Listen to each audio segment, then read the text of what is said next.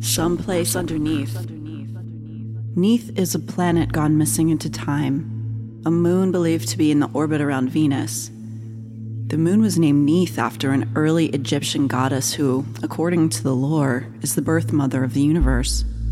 Astronomers spotted Neith 30 times since it was discovered, but it went missing, and it has not been seen since the late 1700s. Where did it go?